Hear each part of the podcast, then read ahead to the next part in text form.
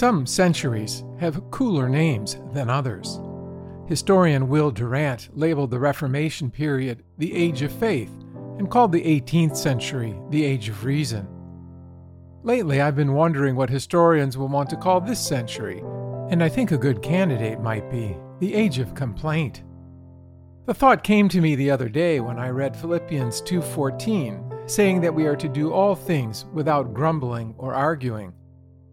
I'm not sure that I could find a directive in Scripture that is more out of step with the spirit of the current era. As proof, I submit the ubiquitous and generally disingenuous phrase, I don't know who needs to hear this, but it's one that often shows up in Christian posts on social media. I don't know who needs to hear this, but most of the time, the person who uses this phrase knows exactly who they think needs to hear what they're about to say.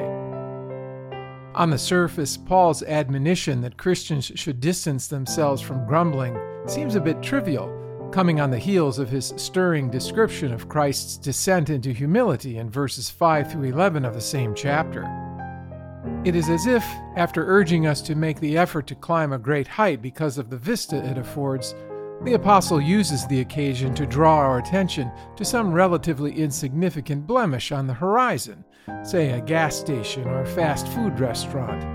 What he points out is ugly, but is it really so serious as all that? Given the magnitude of Christ's example, we might have expected Paul to set our sights higher by urging us to a greater level of sacrifice. He might have asked us to meditate on the possibility of martyrdom, or spoken of some great act of surrender or sacrifice. Give up your kidney, sell yourself into slavery to preach the gospel to the heathen, something like that. Instead, the admonition Paul leaves us with is the rough equivalent of a warning nearly every parent has had to give when taking the family on a long trip in the car. Stop arguing with your brother. Don't make me come back there.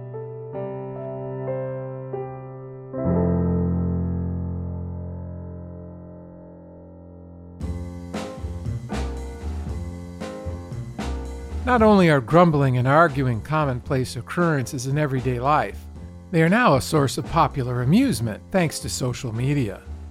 As long as they do not direct it at us, we find the expressed contempt of our friends and strangers immensely entertaining, second only to the articulation of our own dismay at the stupidity and wrong-headedness of others. Censoriousness is no longer a character flaw. It is treated as a virtue, especially on social media, where our observations compete with one another for the audience's attention. We do not feel that we have done our job until we have driven a stake through the heart of our opponent's argument. The sharper the comment, the greater its sticking power. It's even better if we can express the sentiment with the cynic's half smile. There is, however, an unsettling subtext to the apostle's command in Philippians 2:14 that deconstructs our utopian fantasy of what we should expect from church life. When Paul tells us that we must do everything without grumbling or arguing, he implies that others in the church will provide many opportunities to do those very things. Tertullian, the second century church father from Carthage, wrote that observers of the early Christians marveled at what they saw. It is mainly the deeds of a love so noble that lead many to put a brand upon us, Tertullian wrote. See how they love one another, they say, for they themselves are animated by mutual hatred. How they are ready even to die for one another, they say, for they themselves will sooner put to death. Paul's directive to stop grumbling provides a necessary counterpoint that helps us to understand the true nature of the love Tertullian's quote describes. Those early pagans made their observations from the outside. They saw the behavior of Christians after grace and the gospel had done their work.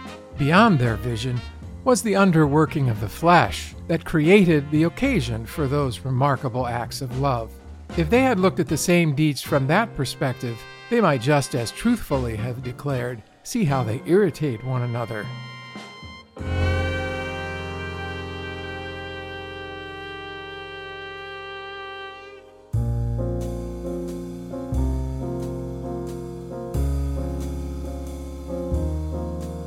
Another clue that the experience of mutual irritation is the field in which the Spirit sows the seeds of Christian love is found in those New Testament commands which tell believers that they are to bear with each other. The elegance of this phrase does not do justice to the experience it describes, and it would perhaps be more honest to translate the command, put up with one another. Such language signals that Christian fellowship is as liable to be an act of endurance as it is a love feast.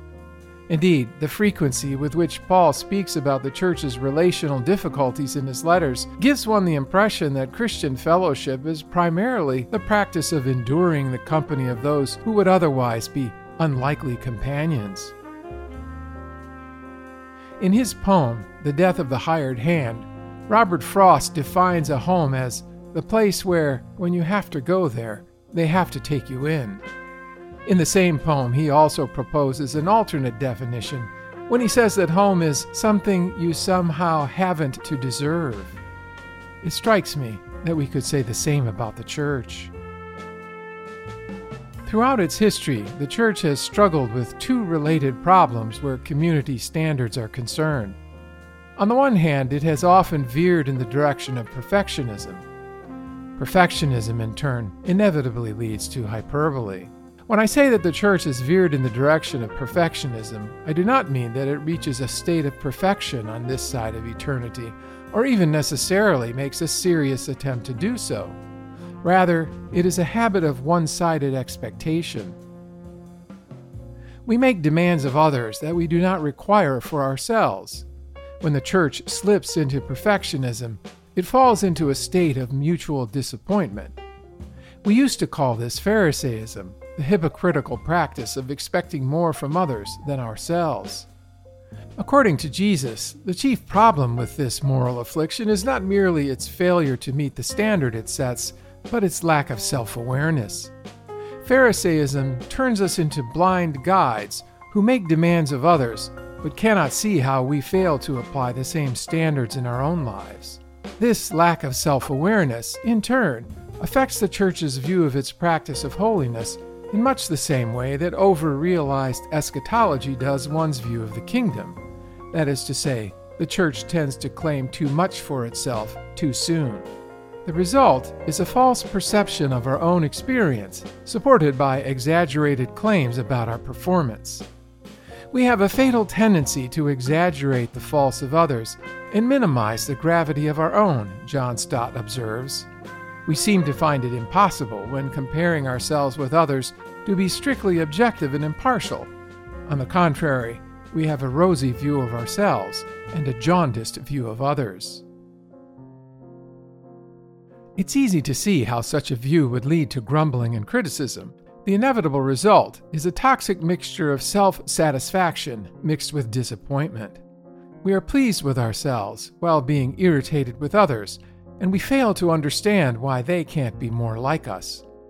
The irony, of course, is that they are like us, or rather, we are like them, and we can't see it. But is Paul's message in Philippians 2:14 essentially that Christians are irritating and that we need to just suck it up and put up with the unpleasantness that comes with such an unfortunate condition? Far from it. The church is not a community that has already arrived at perfection, but one in the process of becoming. The Apostles' command implies not only the power of the Spirit to control our innate tendency to grumble and criticize, but it rests on a promise of transformation through the gospel. We are to do everything without grumbling or arguing, so that we may become blameless and pure, children of God, without fault in a warped and crooked generation.